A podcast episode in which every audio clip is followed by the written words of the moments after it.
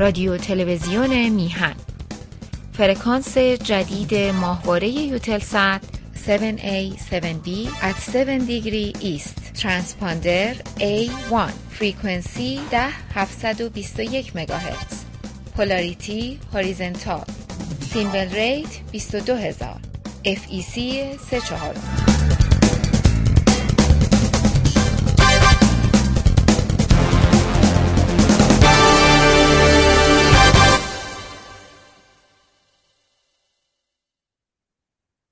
با سلام به بینندگان گرامی تلویزیون میهن و تشکر از دوست عزیزم آقای سعید بهبهانی. یک دوستی به من از آلمان یه سوالی کرده بود، چون جوابش طولانیه میذارم برای هفته بعد تا این مقوله‌ای که در واقع یک کمی بگم جدید بود که سلجوقیان یهودی بودن و از تبار خزر اومدن.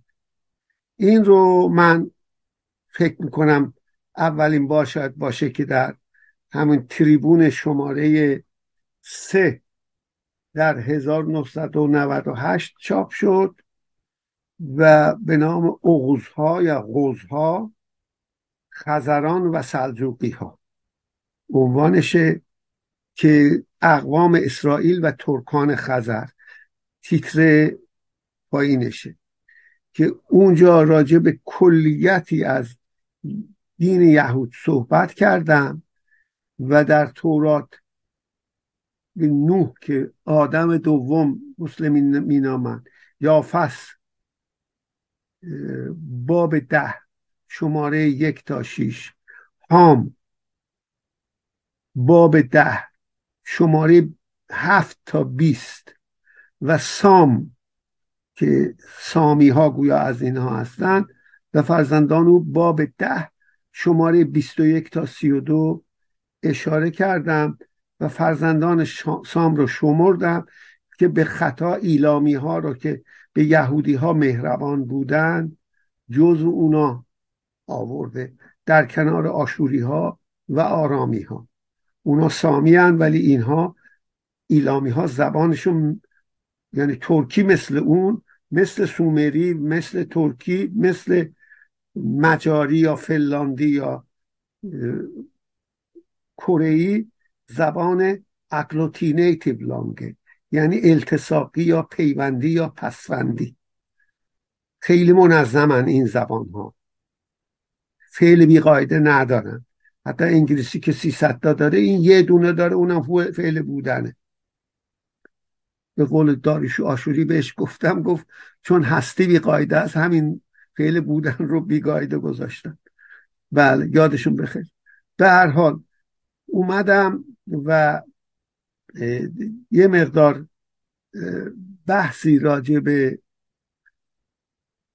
یهودیان، تعداد یهودیان در وقتی بخت نصر اسیر میکنه در 587 قبل از میلاد، که کوروش در 539 قبل از میلاد، یعنی 48 سال بعد آزادشون میکنه. ولی از متن تورات معلومه که با وجود اینکه نوشته چیزا رو به اصطلاح اشیایی رو که از غارت معبد سلیمان بختالنصر آورده بود کوروش داده، از خود تورات من چون تورات رو پیش آقای سعیدیان زنده یاد در اصفهان سپاهی بودم، ایشون هم یک یهودی بسیار دانشمندی بود، خوندم، معلوم شد که نه، داریوش خوابنما میشه که اونا رو بده به کوروش، بعد خشایارشا که نمیده، به هر حال میرسه تا اردشیر درازدست و غیره. به هر حال واقعیت بعد اومدم تا رسیدم به 3 تا واقعه که اتفاق افتاده بود. ملا مردخای لاری زمان شاه عباس، قتل عامی که مسیحیان در تبریز در دوره زندیه باعث میشن در رقابت با تجار یهودی، یهودی ها رو محلشون پسر بزرگترین آیت الله رو اونجوری میکشن. بعدها بعدم دفاع شیخ هادی تهرانی اشاره کردم، رسیدم بقیه رو میخونم این بخش تموم بشه که تداومش در دست بیاد و قطع نشه. جواب مقاله ایشون رو، دوست عزیز از آلمان رو، هفته بعد خواهم داد. نکته مهم تاریخی این است که مسلماً اکثریت یهودیان ساکن مناطق شمالی ایران تبار ترک خزری داشته و از تبار اسطوره‌ای ابراهیم و اسحاق نمی باشند، زیرا چنان که آرتور کوستلر اینجوری محقق مشهور یهودی در کتاب ارزنده سبت قوم 13، سبت 13 سرتین تریبل به نام خزران ترجمه شده، بخش دوم فصلهای 5 تا 7 نشان داده. من خیلی دقیق منابع رجوع کردم در این مقاله. قسمت عمده یهودیان اروپای شرقی و در نتیجه آمریکای شمالی که از اونجا مهاجرت کردند و بنابراین یهودیان جهان از تبار ترک خزری هستند، زیرا در اون بخش قبل نشون دادم که 43,000 نفر بودن وقتی زمان کوروش اینا آزاد میشن در بابل. اون نمیتونه بعد با اون همه قتل عام‌های بعدی هم که انجام گرفته یهودی‌ها رو بود. این امپراتوری خزره که از دریاچه اورال تا دریای سیاهه، یه امپراتوری بزرگه. بله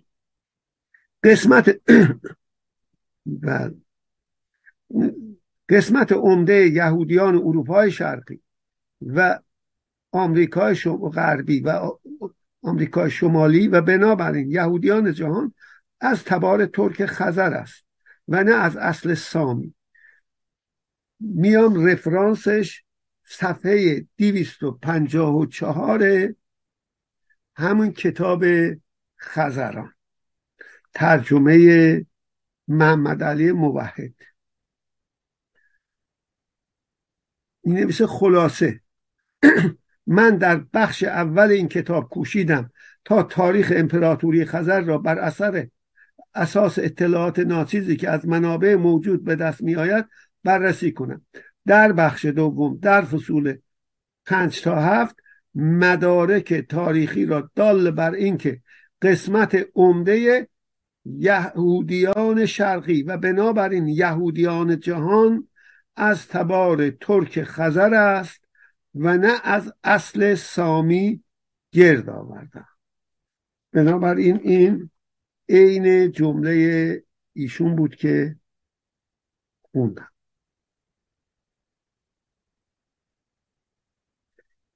این کتاب به نام خزران از سوی انتشارات خوارزمی تهران در سال 1374 با ترجمه فارسی روانی توسط محمد علی موحد به چاپ دوم رسیده است. بخش حاکم اتحادیه خزرها و غوزها یا اوغوزها در زمان بولند خان به معنای بولماخ یعنی دانستن، بولند خان یعنی خان دانا، شاه دانا، به دین یهود گرویدند. حدود 740 میلادی 118 هجری شمسی، یعنی 10 سال مونده به انقراض بنی امیه. کتاب خزران صفحه 17. این بخش چون بسیار دقیقه من این 2 صفحه رو میخونم.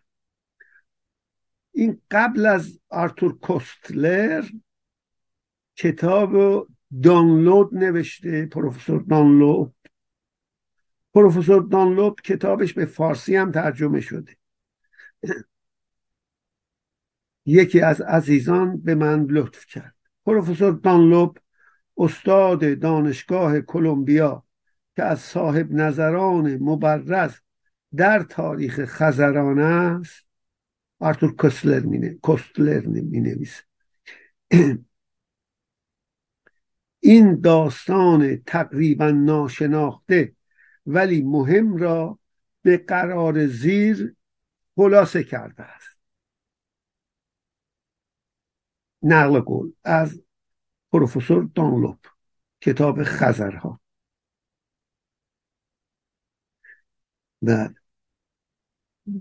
کشور خزران چند نقطه در برابر از دید یک مسیحی می نویسه دانلوپ، انگلیسیه، که خزرها چه نعمت بزرگی در مقابل نفوذ اسلام برای مسیحیت اروپا بودن. این جان کلامه. کشور خزرها چند نقطه در برابر خط طبیعی پیشرفت متاسفانه همه جا با اون نجات پرستی موروثی دوران پهلوی که خودشون هم آریایی نبودن، ترک بودن، گفتن خیلی جالبه. آدم اول به خودش نگاه کنه بعد حرف بزنه.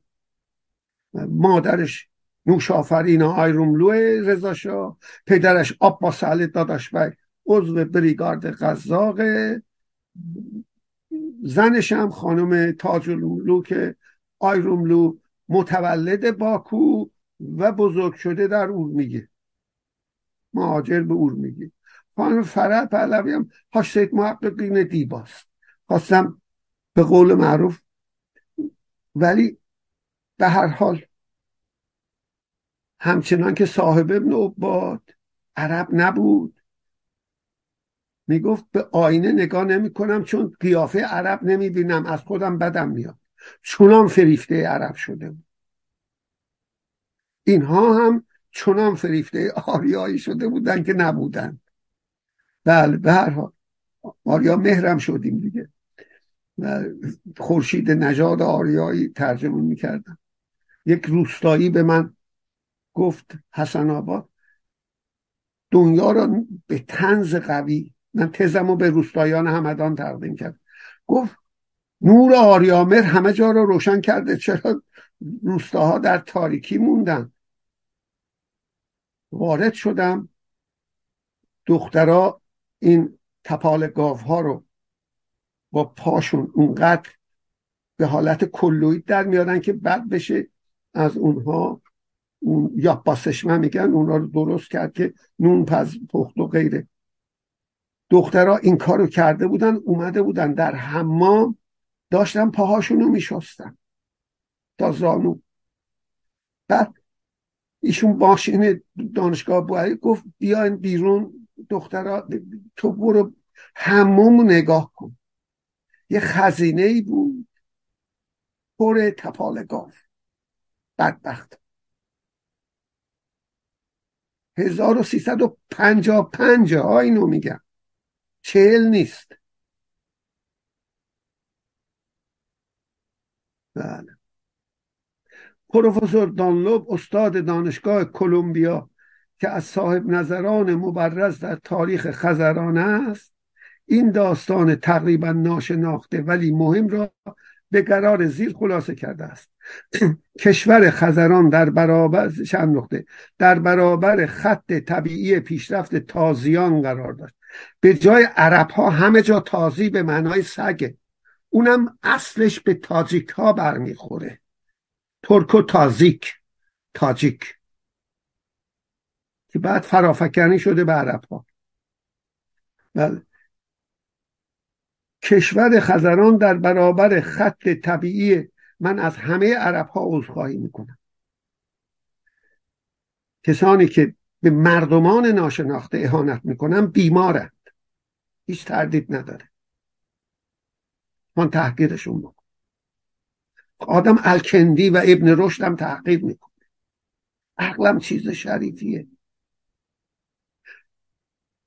برحال در ظرف چند سال پس از وفات محمد، یعنی 632 میلادی، سپاهیان خلیفه، منظور از عمر به خصوص، زمان علی هیچ پیشرفتی نشد، جنگ داخلی را انداخت. بعد بنی امیه که دومین امپراتوری بزرگ بعد از مغول رو به وجود آوردن، زمان ولید ابن عبدالملک 85 تا 95 هجری میشه، یعنی 100 سال نشده. در ظرف چند سال پس از وفات محمد 632 سپاهیان خلیفه در یورش خود به سوی شمال از میان ویرانه های دو امپراتوری گذشتند و یعنی یه مقدار بیزانس، مصر و اینا را گرفتن، سوریه را، و یکی هم ایران ساسانی، و که سیستم کاست رو از ما رو از دست سیستم کاست نجات دادن. هلا عمر خیام نداشتیم، ابن سینا نداشتیم، نمیدونم تبری نداشتیم، هیچ کی. یک شاعر قبل از اسلام نشون بدن، مدعی در معنای حافظی کلمه نشیم، با مدعی نگویید اسرار عشق مستی تا بیخبر بمیرد در جهل و خودپرستی. دو صفت مدعی هاست. بله.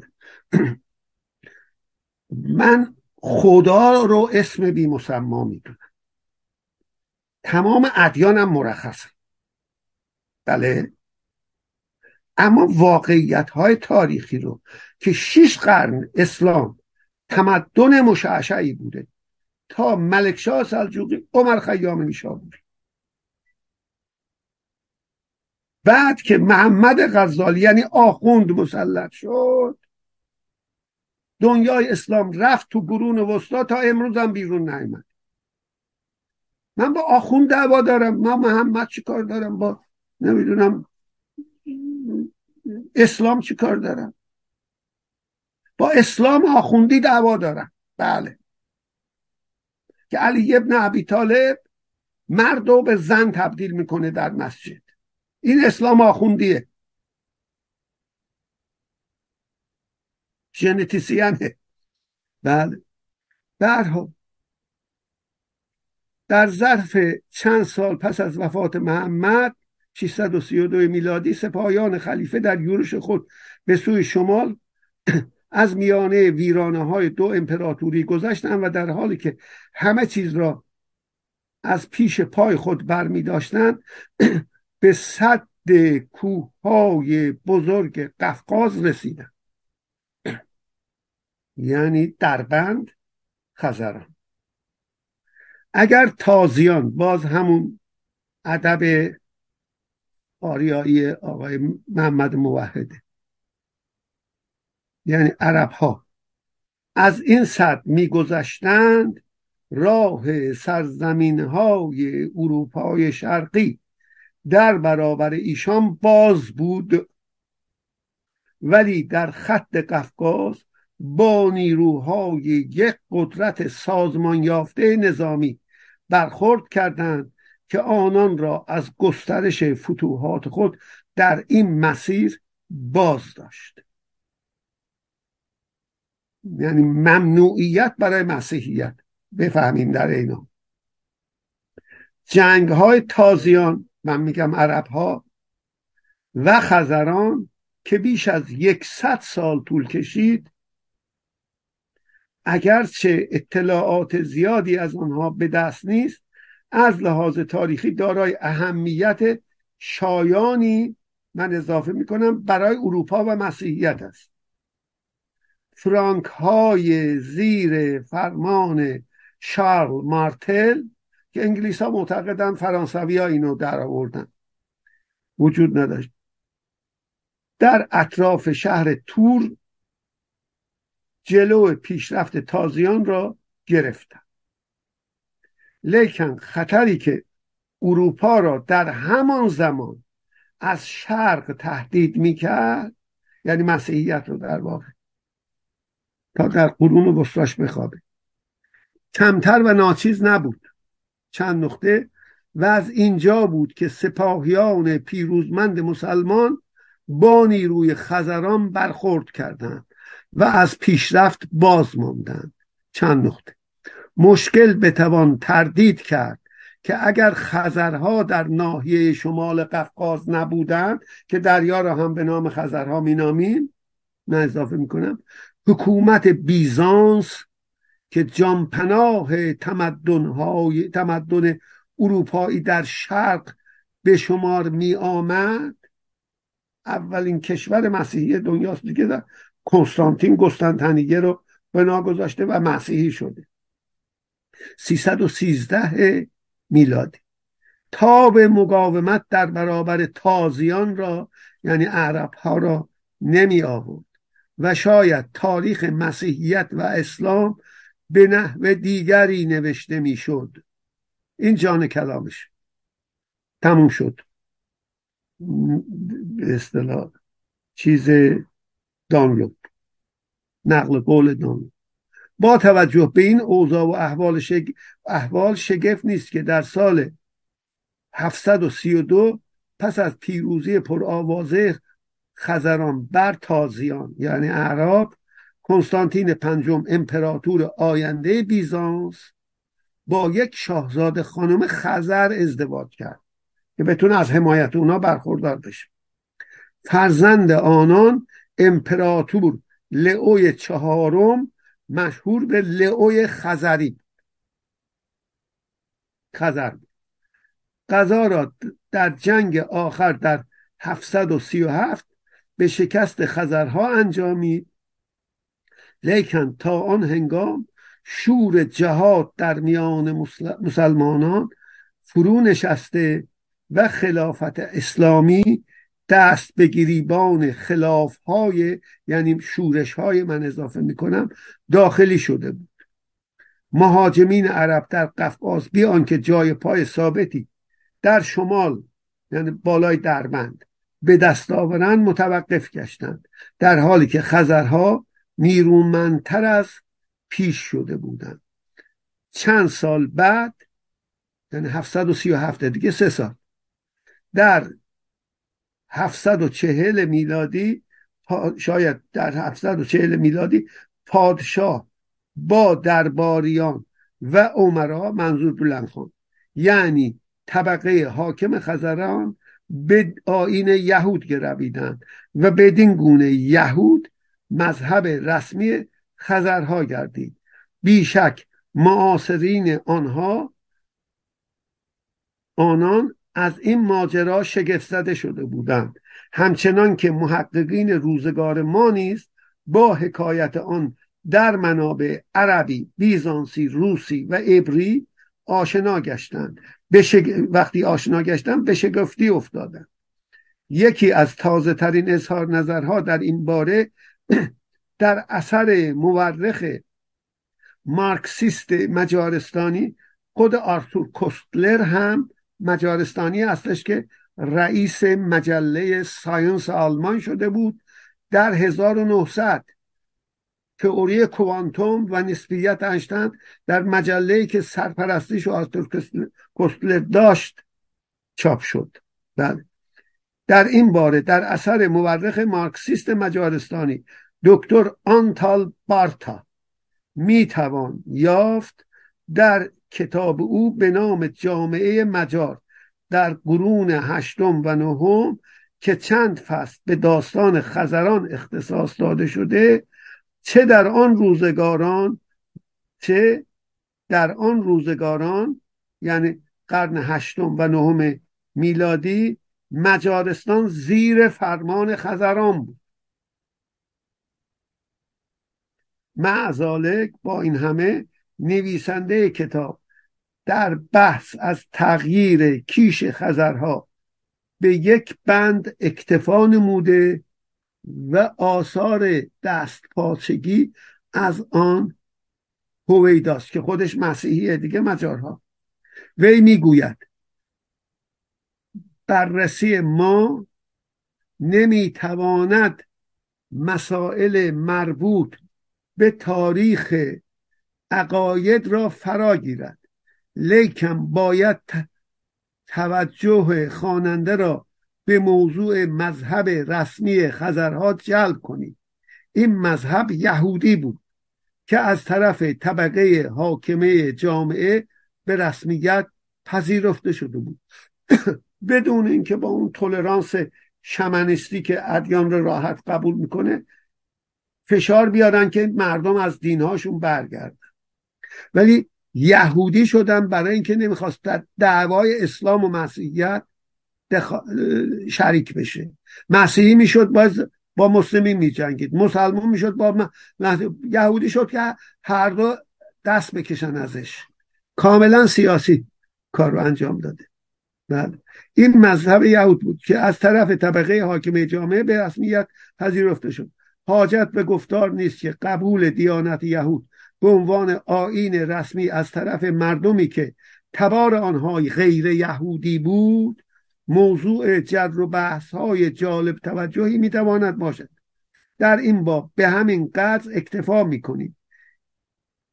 این تغییر کیش با وجود یعنی از شمنیسم به یهودیت، با وجود کوشش بیزانس برای تبلیغ مسیحیت و با وجود نفوذ اسلام در شرق و علی‌رغم فشار سیاسی که از هر دو طرف وارد میشد و قبول مذهبی که هیچ نیروی سیاسی پشت سر آن نبود، یعنی یه دولت قوی یهود وجود نداشت این به اون تکیه کنه،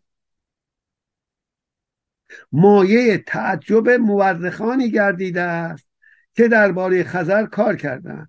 معهازا یعنی با این همه این امر را نمیتوان حمل بر اتفاق و تصادف کرد، بلکه باید آن را نشانی از سیاست مستقلی دانست. خیلی دقیق گفته که حکومت خزران در پیش گرفته بودند. این اظهار نظر ما را کمی بیشتر به حیرت فرو میبرد. آرتور کوستلر می نویسه اگرچه مأخذ مختلف در جزئیات امر اختلاف دارند، لیکن در اصل مطلب به هیچ وقت اختلافی نیست. آنچه مورد اختلاف می باشد سرنوشت خزرهای یهودی بعد از انقراض امپراتوری آنان است که در قرن 12 و 13 به وقوع پیوست. در این باره منابع زیادی در دست نیست، اما در اواخر قرون وسطا در کریمه و نیز در اوکراین و مجارستان و لهستان و لیتوانی و مراکز مختلف سکونت خزرها برخورد میکنی. آنچه از مجموع یعنی مهاجرت کرد، آنچه از مجموع این اطلاعات که بر جست گریخته به دست می آید مسئله مهاجرت قبایل و جوامع خزر به نواحی اروپای شرقی و به خصوص روسیه و لهستان است و سرزمین هایی که در آغاز دوران جدید بزرگترین مراکز تجمع یعنی قرن 20 یهودیان را در آنها می‌یابیم.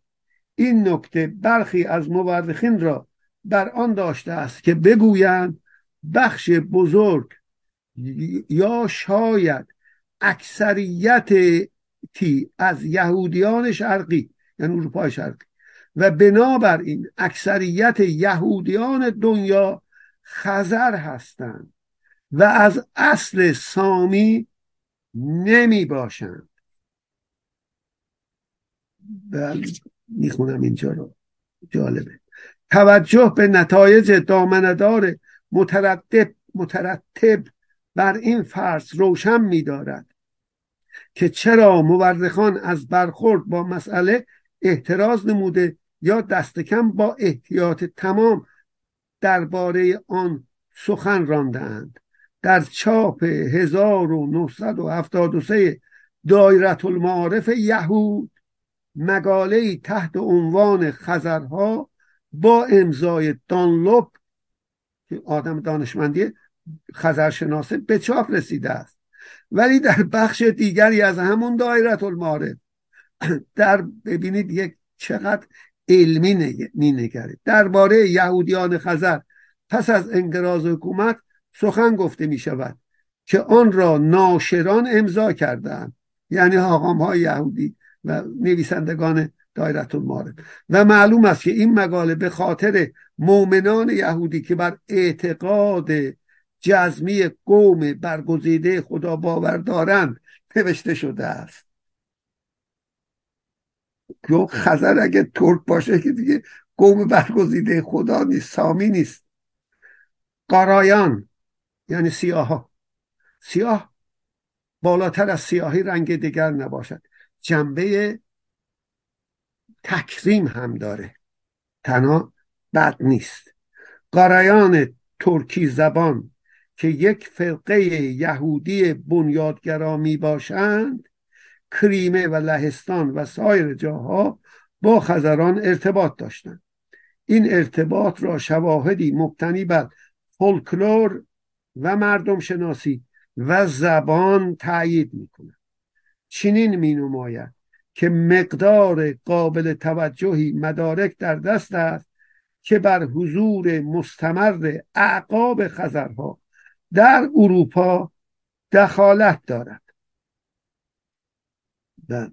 این حضور اولاد قفقازی یافس در خیمه و خرقاه سام، یعنی به عنوان سامی یهودی، از نظر چون ترکا و چیزای یافس هستن، البته سیاه هم هستن، بله بله، این حضور اولاد قفقازی یافس در خیمگاه و خرگاه سام از نظر کمیت تا چه اندازه اهمیت دارد. یکی از سرسخت ترین هواداران فرضیه دایر در خزر تبار بودن یهودیان، الف نون پولیاک، پروفسور تاریخ قرون میانه یهود در دانشگاه تل ابیب است در اسرائیل. کتاب او به نام خزران به زبان عبری در 1944 در همان تل ابیب انتشار یافت و در 1950 به چاپ دوم رسید.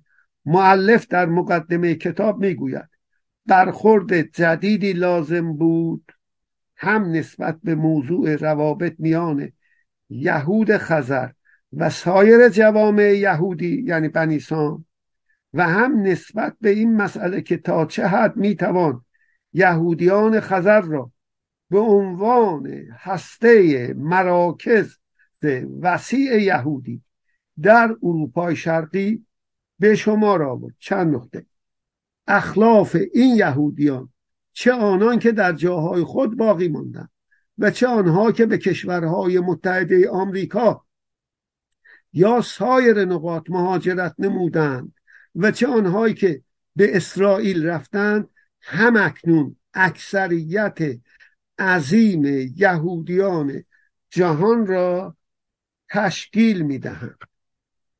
این مطالب وقتی نوشته شده است که کسی از دامنه قتل عامی که بر یهود رفته بود به طور کامل آگاهی نداشت، یعنی هیتلر منظور.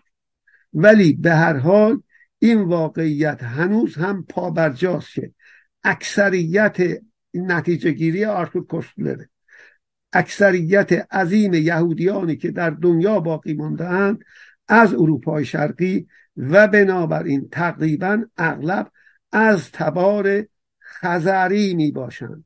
اگر چنین باشد خیلی قشنگ اینجا نتیجه گیریم کرده.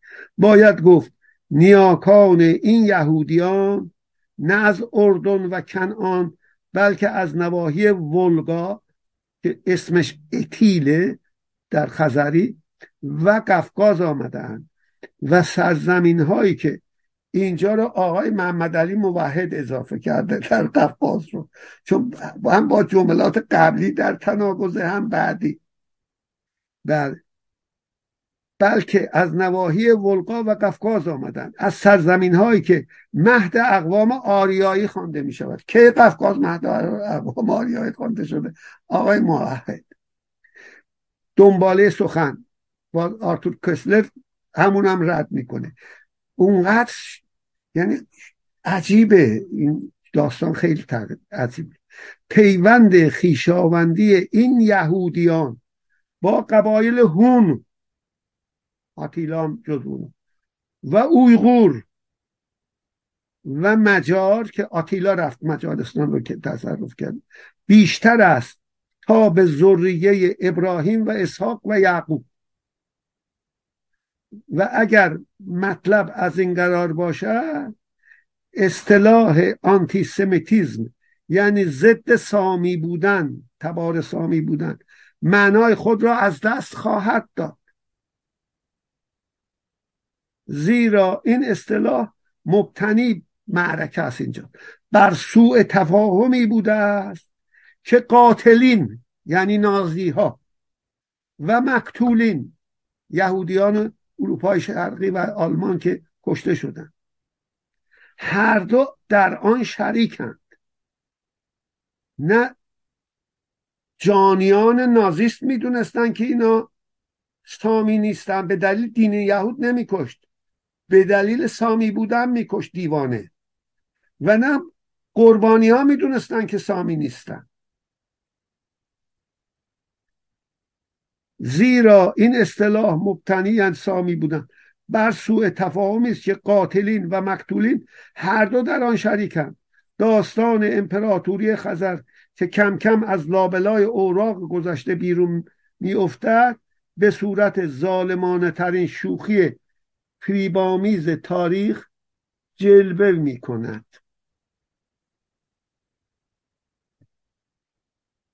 بله، این بخشی بود که من به ناچار خوندم و به اصطلاح چیز شد.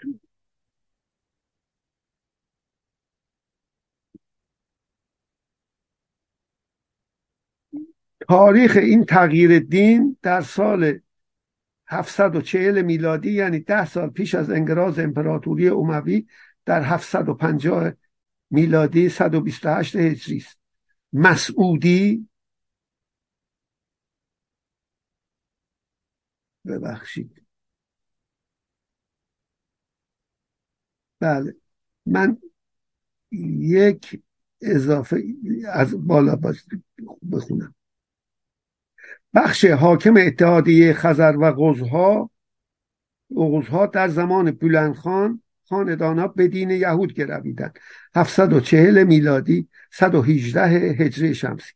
خزران که رفرانسش رو خوندم، صفحه 17 تا 20 نوشته یوسف شاه، خاقان یهودی خزرها به هستای پسر شپرود وزیر امور خارجه خلافت اموی اسپانیا در قرن دهم میلادی، یعنی 954 تا 961 در مکاتبات خزری هم آن را تایید میکنند که این مکاتبات خزری را هم دستش درد نکنه آقای موحد، در صفحات زیادی در این کتاب خزران آورده که من آرام میخونم، اهل تحقیق یادداشت بکنن.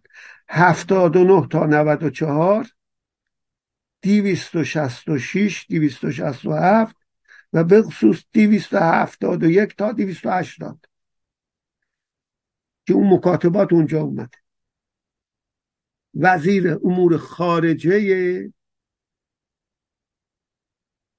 دولت اموی اسپانیا بوده، هستای شپرون. ممکنه تلفظش هم اشتباه کنه.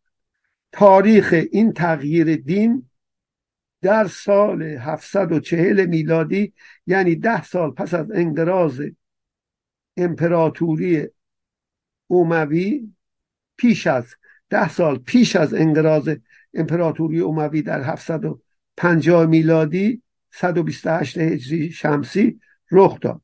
مسعودی مروج الذهب کتابشه، البته تنبیه هم داره، دوتا مورخ بسیار بزرگ عرب که در بغداد متولد شده در دارالحکمه معمون نه در دارالجهل آخوند تربیت شده بود. همه چیزدان می نویسن بعضی مورخ جغرافیادان خیلی کاران. مسعودی مورخ مشهور مسلمان به خطا این رخ میده. تغییر دین خزران از شمنیزم به یهودیت را در زمان هارون الرشید میداند. مسعودی کی هست؟ 896 متولد، 957 مرده است. فاصله زیاده. اونم اون دوره. مسعودی مورخ مشهور مسلمان به خطا تغییر دین خزران از شمنیزم به یهودیت را در زمان هارون الرشید میداند. در حال چه زمان بنی امیه است. هدف اصلی این تغییر دین کاملا سیاسی بود و آن معصوم ماندن از حملات بیزانس مسیحی یعنی روم شرقی و خلافت اموی مسلمان بود. همچون یه عده کمنیست کافر که هر دو کافر میدیدن وقتی یهودی شدن اهل کتابن. امپراتوری خزر در سال 965 میلادی 996 متولد شده مسعودی، یعنی قبل از تولدش منقرض شده بود. امپراتوری خزر در سال 965 میلادی با حمله سویا تسلاو امیر کیف، همین الان پایتخت به اصطلاح اوکراینه، به پایتخت تابستانی خزرها یعنی سرکل برای همیشه از میان رفت، ولی کشور خزرها و مردم آن وجود داشت. اطلاعات ما در قرن 13 نشان میدهد که باتوخان نوه چنگیز که تمام اون مناطق رو تصرف کرد پایتخت زمستانی خزر یعنی شهر اتیل را در کنار رود اتیل یعنی ولگای بعدی واقعی بود پایتخت خود ساخت. خزرها در میان مغولها و تاتارها که به وسیله چنگیزخان و باتو از موطن خود در مغولستان به منچوری آورده شده بودند کم کم تحلیل رفتند و یا به اروپای شرقی مسیحی روی نمودند و مورد آزار و کشتار مسیحیان واقع شد.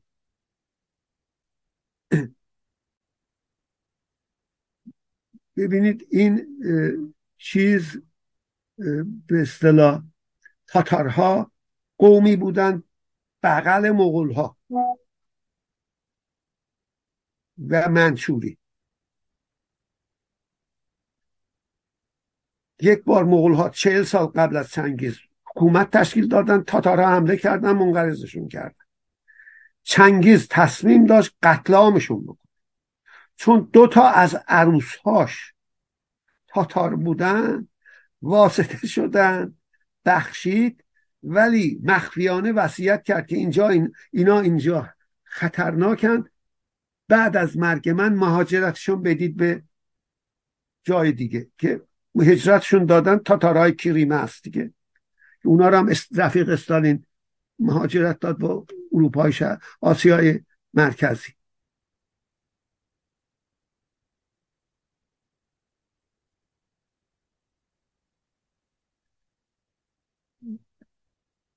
بالاخره بخشی نیز به ایران و دنیای اسلام روی آوردن وقتی منقرض شده بودند. سرنوشتی که متحدین آنها یعنی اوغوزها سلجوقها در اوج و شوکت خزران پیش از خود آنها تجربه کرده بودند که به کوتاهی به شرح آن پرداخته می شود. چنان که قاعده کلی هر سقوط بزرگ است، پس از انقراض امپراتوری خزر میان ترکان خزر نهضتی به نام با تأثیر از تورات که مسیح نجات دهنده خواهد آمد. وقتی قدرت سلیمان و دولت یهود از هم پاشید، دنبال مسیح موعود نجات دهنده می‌گرده. شیعه هم همونه. این قاعده کلیه، فرمول عمومیه.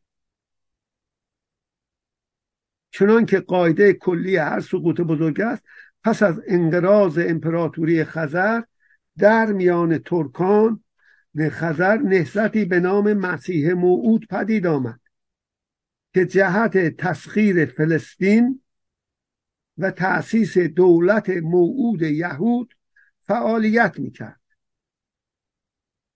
بنیانگذار آن یک نفر یهودی خزری به نام سلیمان ابن دوجی نوشتند. دوسیه، عرب چه نداره، چه نداره، یعنی شتربان.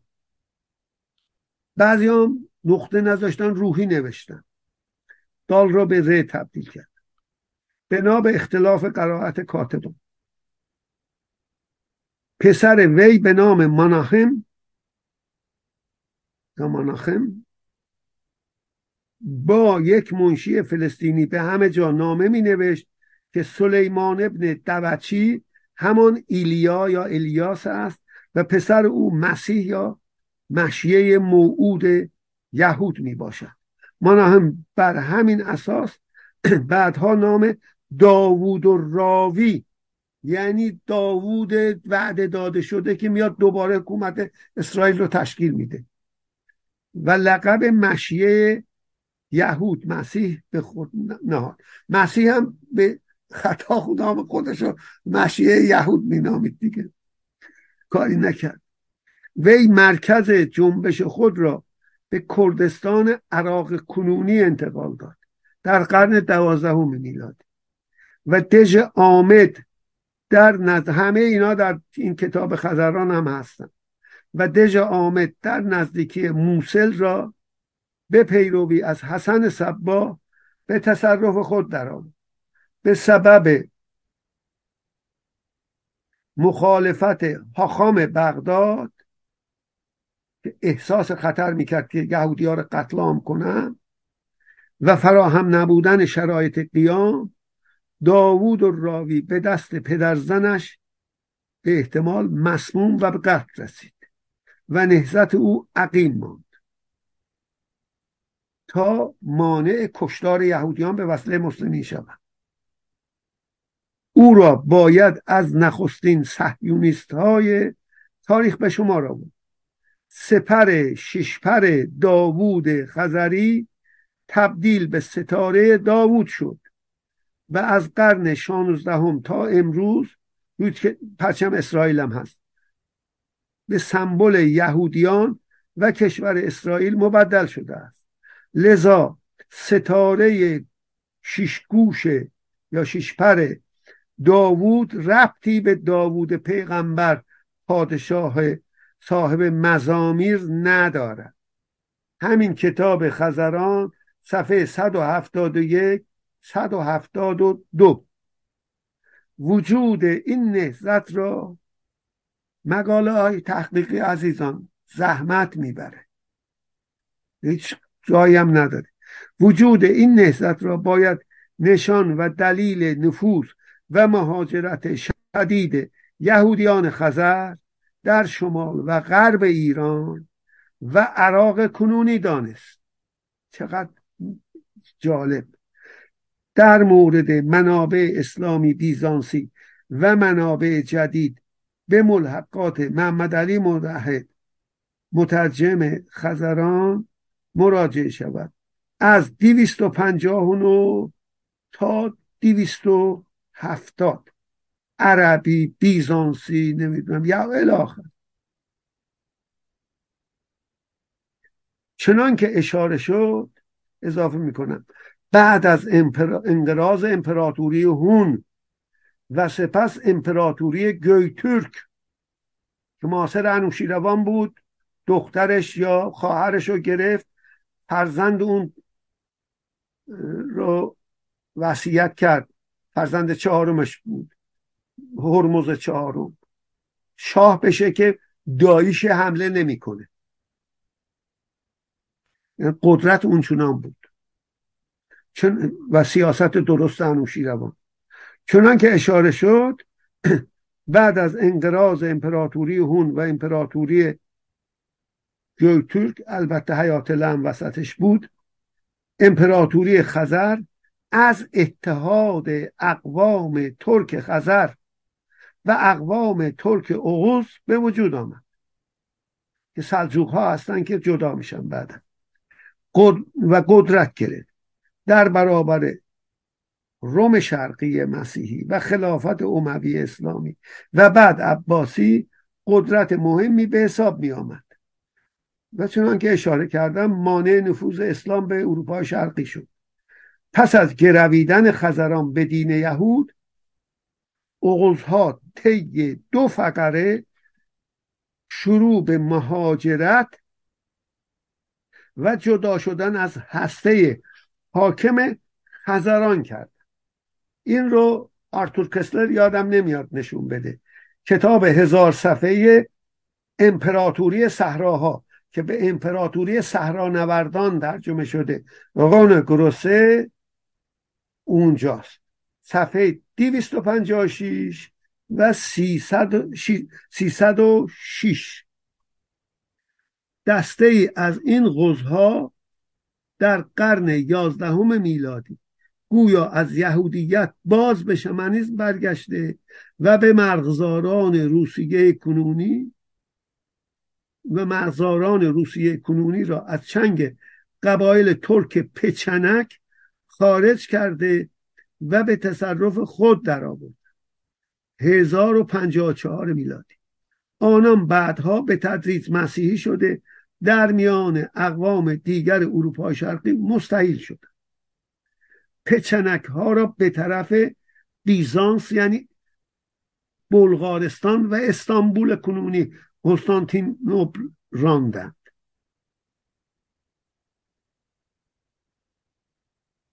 تاریخ این مهاجرت را ساندرز، تاریخ فتوحات مغول، ترجمه ابوالقاسم حالت، صفحه 45، سال 960 میلادی یا 338 هجری شمسی میداند.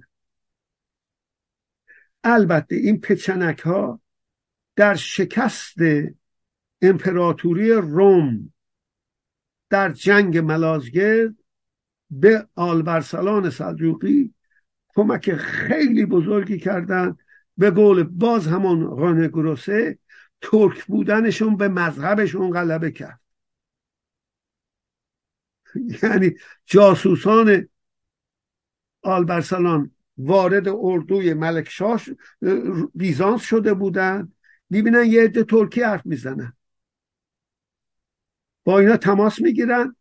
اون که میگه مذهبشون غلبه کرد، میان میچسبن این 10,000 نفر به گوشون آلبرسلان، همون شبانه فرمان حمله میده. اینها 10,000 نفر نبودن، 10,000 اطلاعات بودن. قبل از اینکه جنب خوره امپراتوری روم اسیر شد، اصلا خونه رو میشناختن، نمیدونم چادر شاه رو میشناختن، الاخر رومانوس دیوجانوس.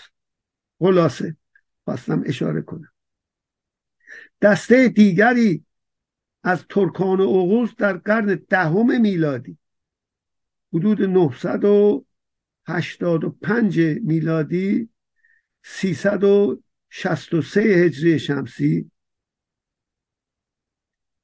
که گفتم ساندرز این رو 985 به جای 985 960 میگه، یعنی 338 به جای 363. با بخش دیگه من بی خود در اون چیز خوندم، اون قبلیه خوندم، در حالی که حاشیه اینجاست. دسته دیگری از ترکان اوغوز در قرن 10 میلادی 363 هجری با بخش دیگری از قبایل غوث از خزران جدا شده و در همان قرن 11 میلادی، یعنی اوایل قرن 5، 415 اون حدود، موفق به تأسیس امپراتوری سلجوقی شدند. این نقطه است که من پیدا کردم. 1037 تاجگذاری تغرل در نیشابور، 415 هجری شمسی، که تقریبا نیم قرن پیش از آن به اسلام گرویده بودند، یعنی حدود 985 یا از خدمتتون 364 ببخشید. بنا به نوشته و بارتولد در ترکستان نامه هم داره، 2 جلد، همش آثارش خوندنیه. تاریخ جغرافیایی ایران، کتاباش، من هر اثری از این مرد پیدا بکنم میخرم، پیدا میکنم میخونم. بنا به نوشته و بارتولد در دایرة المعارف اسلامی مجلد 2 صفحه 178 ذیل ماده غزها، به عربی غزها و به بیزانسی اوزیها، که اعقاب و اولاد آنها در آسیا به خطا به نام ترکمن، درستش ترکمانان سلجوق میخوانند، در شمال شرقی دریای خزر و در شمال یایک اورال بعدی و کنونی ییلاق قشلاق میکردند. بنا به کتاب حدود العالم مؤلفش شناخته شده نیست. مینورسکی تصحیح کرده، نقشه جغرافیایی اینا چیزه، حدود العالم. بله، بنا به کتاب حدود العالم اوغزها یا غزها در قرن 10 در حوالی دریاچه بالخاش میزیستند و به نوشته بار هبریوس 1226 1286 اسکوف و محقق یهودی تبار سوریانی زبان، سلجوق پسر دوگاگ یا توگاگ ملقب به دمیر یایلخ، تیمور یایلخ، کمان آهنین فارسیش بود، دوگاگ تیمور یایلخ، دمیر یایلخ کمان آهنین، که نشانه ژنرالی بوده در چیز خزر، رئیس طایفه گنگ از ایل اوغوز بود و یکی از سرداران خاقان خزر و جزو آریستوکراسی حاکم آن بود. پس از مرگ دوگاگ پسرش سلجوق در دربار خاقان خزر تربیت یافت و بزرگ شد تا جای پدر را به عنوان رئیس طایفه بگیرد. سلجوق جوانی متحور بود. اینا را بار هبریوس می نویسه که خودش هم یهودی تبار آگاه از مسئله و بیپروا با خاقان سخن می گفت. بالاخره خاتون یعنی ملکه، خاقان هم یعنی شاه، به مخالفت با سلجوق برخاست و سلجوق ناچار دربار خزر یهودی را به سوی جنوب شرقی یعنی قلمرو سامانیان ترک کرد. خزرها به این ترتیب ضعیف شدن که پادشاه اوکراین تونست منقرضشون کنه. سامانیان نمایندگان خلافت عباسی مسلمان در ماورالنهر محسوب می شدن. مطلب حدود العالم در مورد مهد اصلی و وطن اولیه قبایل اوغوز با توجه به معنی ینال یا آینال به معنای پادشاه که نام پدر برادر بطنی یعنی مادر یکی پدر جدای تغرل نیز هست، ابراهیم پسر ینال، قابل تأمل است. در حدود العالم می نویسد از قرن 10 میلادی این سرزمین امروزی قرقز، قزاق که در شمال دریاچه بالخاش می باشد، نقشه جغرافیایی صفحه 307 تصحیح مینیروسکی، یعنی در مرغزاران سارسوی و تورگای و اونبا قبایل ترک میزیستند که نامشان اوغوز یا غوز بود و مورخین بیزانسی و رومیت و صغرا، یعنی روم کوچک، آسیای صغیر ما میگیم یا ترکیه کنونی، آنها را اوزوی یاد میکردند که بارتولد هم نوشته دیگه. زیرنویس صفحه 260 کتاب دانلود پیدا کردم اینجا. 1954 تاریخ خزران یهودی، انتشارات دانشگاه پرینستون. انگلیسی و فارسیشو یک دوست عزیز به من مرحمت کرد، کپیشو.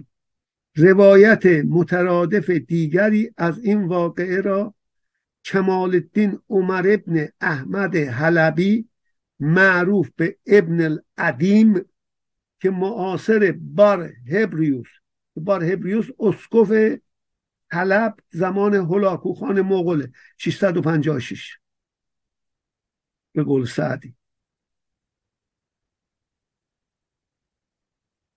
بل بود، در کتاب خود به نام بقیت الطلب فی تاریخ الحلب آورده است. بالاخره همین روایت را ابن حصول، معروف به ابوالعلا، صاحب کتاب تفصیل الاتراک، برتری ترکان، با اغراق بیشتری نقل کرده است. وی از عمال غزنویان در ری بود، ولی کتاب خود را توسط امیدالملک کندوری، نخست وزیر تغرل سلجوقی، وزیر تغرل، به مؤسس سلسله سلجوقی تقدیم نمود. در این کتاب مؤلف میخواهد نشان دهد سلجوقیان دارای اصل و نسب اشرافی بودند، برخلاف غزنویان که برده‌های نظامی بودند، که البته آلپتکین نبود، سبکتکین بود. و سلجوق کسی است که بر روی خاقان یهودی خزر شمشیر کشید و لذا دربار او را به ناچار ترک کرد. وی غزنویان را فاقد اصل و نسب شناخته شده معرفی می‌کند. حالان که آلپتکین، من حاشیه زدم، امیر آزاده، مؤسس سلسله غزنوی و جد مادری سلطان محمود، خود فرمانده کل لشکر سامانیان در خراسان بود. نقل از بیهقی. خواجه نظام الملک، نخست وزیر آل برسلان و ملک شاه سلجوقی، که بدون تردید مقتدرترین نخست وزیر تاریخ ایران نیز هست، لیست همچون رقیب غزنویان لیست بخشی از ثروت آلپتکین را در کنار اخلاق والای او در سیاستنامه آورده است که چقدر هموم داشت، چقدر چیز داشت، همه رو چیز گذاشت و من به ولی نعمتم شمشیر نمی کشم. رفت قشون فرستادن، 2 بار سفارش فرستاد که من میرم به طرف هند، به مرز شما نمیام، خارج میشم. باز گوش نکردن، کشتشون.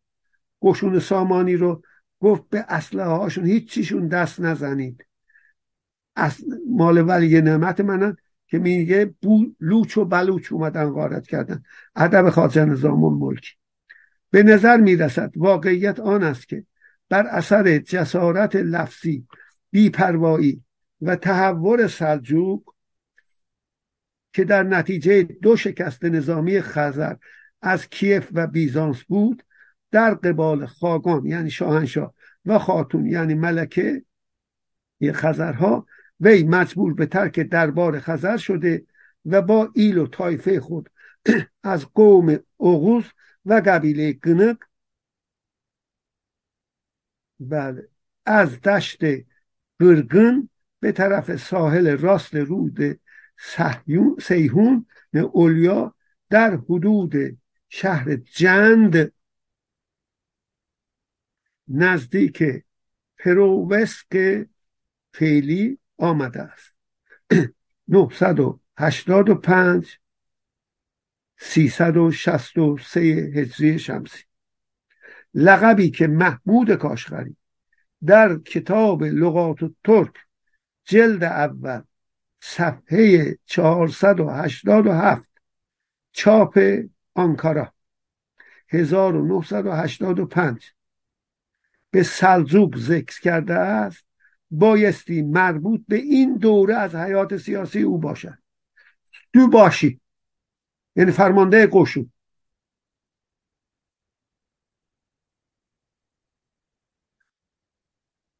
در ترکیه قدیم سو به لشکر میگفتن. سو باشی یعنی سر لشکر. میگه بیهقه مینویسه سو باشی اومد یعنی فرمانده لشکر اومد، با سلطان محمود صحبت کرد یا با سلطان مسعود به ترکی صحبت کرد. با سلطان مسعود گفت خودتو به این ور برسون وگرنه اسیر میشی در جنگ دندانگان. و در ترکیه امروز سوبایلخ یعنی مجرد بودن، آقای خود بودن. یه ذره چیز داره. در ترکیه سربازی رفتن را هم سوبایلخا جتما یعنی به سربازی رفتن میگن. بله به نظر میرسد واقعیت آن است که جسارت لفظی و بیپروایی و اونا را که گفتم بله ببخشید بایستی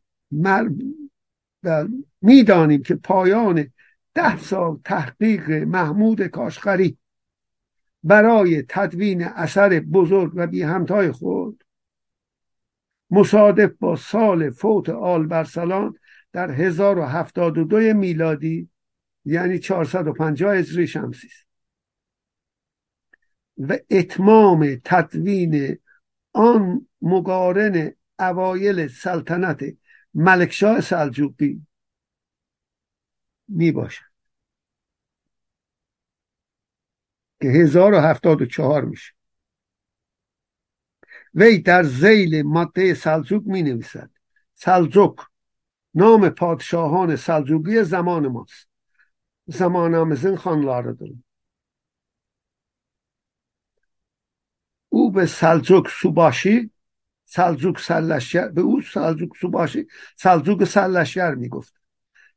سلجوق از ساحل جیهون اولیا به حوالی بخارا کوچ کرد و در قلمرو سامانیان او و قبیله‌اش با شوق تمام از یهودیت به اسلام گرویدند و به همین سبب سلسله حکومتی آنان بعد از تأسیس به سلجوق منسوب گردید نه به دوگاک. مثلا رون گروسه از این حادثه به عنوان به درستی انقلاب مهم و خطیر نام میبرد. امپراتوری صحرانوردان 253 صفحهش.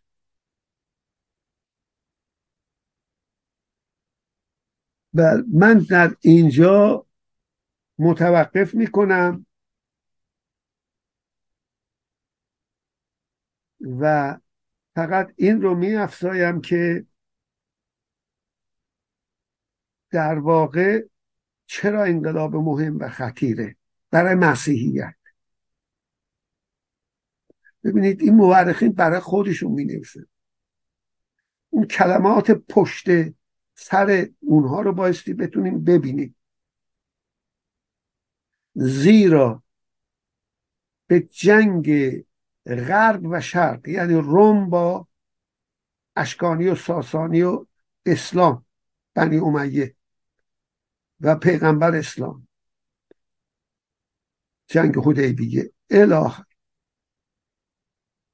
جنگ ملازگرد در 1071 در کنار دریاچه وان ترکیه پایان قطعی به نفع شرق گذاشت. دعوای غرب و شرق هم هست، مسیحیت و اسلام هم هست در نوشته های مورخین غربی. و دوم اینکه داغی به دل مسیحیت کشید این سلجوقیان که هنوز جورج بوش جنگ صلیبی فرمان میده. اون چی بود؟ آل برسلان جزو معدود افرادی است که در جنگ و سیاست اخلاق را رعایت میکرد. شیرمرد آزاده به فارسی میشه. آلپ ار اصلانه، برمیگرده رومان ستیوجانس رو که شکست میده. یه مقدار زیادی اسیر گرفتن که از بین اونها هم یک ریاضیدان بسیار بزرگ که زیج سلطان مسعود غزنوی را تنظیم کرده ظهور کرد، ولی کاری نداریم. گفت به شرطی این اسیرها را آزاد میکنم که و پیشروی نمیکنم. بعد گشون رو خلع سلاح کرد، 120 تا 200 هزار نوشتن. گفت بشه دیگه بیزانس قد راست نگرد. گفت اگر این غرامت رو به من بدید که برای هر سربازه 10 دینار پول میخوام، وگرنه پیشروی میکنم. اونم برگشت در قسطنطنیه عزلش کردن. سلجوقیان شروع به پیشروی کردن. آخرین سال سلطنت ملکشاه ارتش سلجوقی به 10 کیلومتری استانبول، 15 کیلومتری استانبول کیچیک چهمجه رسید که به درستی همین قرون گرسنه در تاریخ جنگ‌های صلیبی کتاب دیگرش می نویسه اگر هوشمندی پاپ اوربن دوم در دادن جهات جنگ صلیبی نبود، فاجعه سقوط قسطنطنیه به جای 1453 سلطان محمد فاتح در 1092 اتفاق میفته.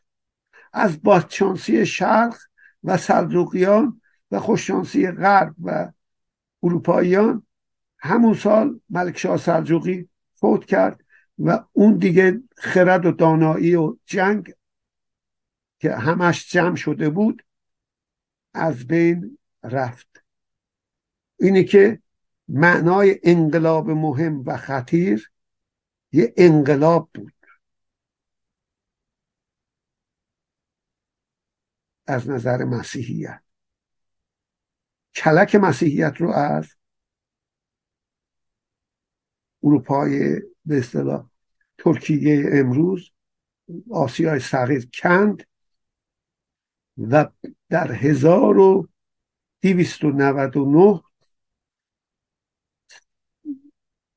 عثمان بی از سلاجقه روم دولت عثمانی رو تأسیس کرد که بعد سلطان محمد فاتح یلدریم بایزید میگرفت. مسیحی‌ها تیمور رو آوردن، امیر تیمور رو، و متاسفانه در جنگ آنکارا یلدریم بایزید اسیر شد. اون داشت تموم میکرد و بعد سلطان محمد فاتح پایان قطعی گذاشت. عزیزان، من از ادیان بری هستم، اما مسیحیت تا اون تاریخ بود. به قول نیچه تمدن یونان و روم را از ما، یعنی اروپایی ها، ربود و تا 6 قرن و ما را از فرهنگ مشعشع اسلامی محروم ساخت. نیچه ای که خدا مرده است رو آورده، اونم با اسلام، طرفدار اسلام و آخوند و اینا نیست. تاریخ رو درست باید ببینیم، عینک شوونیستی نزنیم. اسلام تمدن مشعشعی بود که بعد از ظهور احیاء علوم الدین، دین احیا شد، علم فلسفه در دنیای اسلام. ما با آخوند دعوا داریم. من شخص خودم رو میگم با اسلام دعوا ندارم، با هیچ دینی دعوا ندارم. همه پیغمبران آدمای بزرگی بود، در زمان خودشون ظهور کردن بودن. در اون جوامع دانشمند و فیلسوف نمیتونه ظهور کنه، پیغمبر ظهور میتونست بکنه. جامعه عقب مونده است، طبیعیه، روشنفکر زمان خودشه و نابغه زمان خودش. محمد اشتباهات هم داره، در قرآن بعضی هاشم پیدا کردم گرفتم است، ولی خب دیگرانم گرفتم. تونست وحدت قومی عرب رو به وجود بیاره و این امپراتوری که پشت سرش افتاد دست آدم‌های علم دوست و هنرشناس، بنی امیه بخصوص بنی عباس، از منصور تا واسق و در متوکل دوباره ارتجاع مذهبی برمیگرد. ممنون عزیزان، شب و روز عزیزان به خیر باد.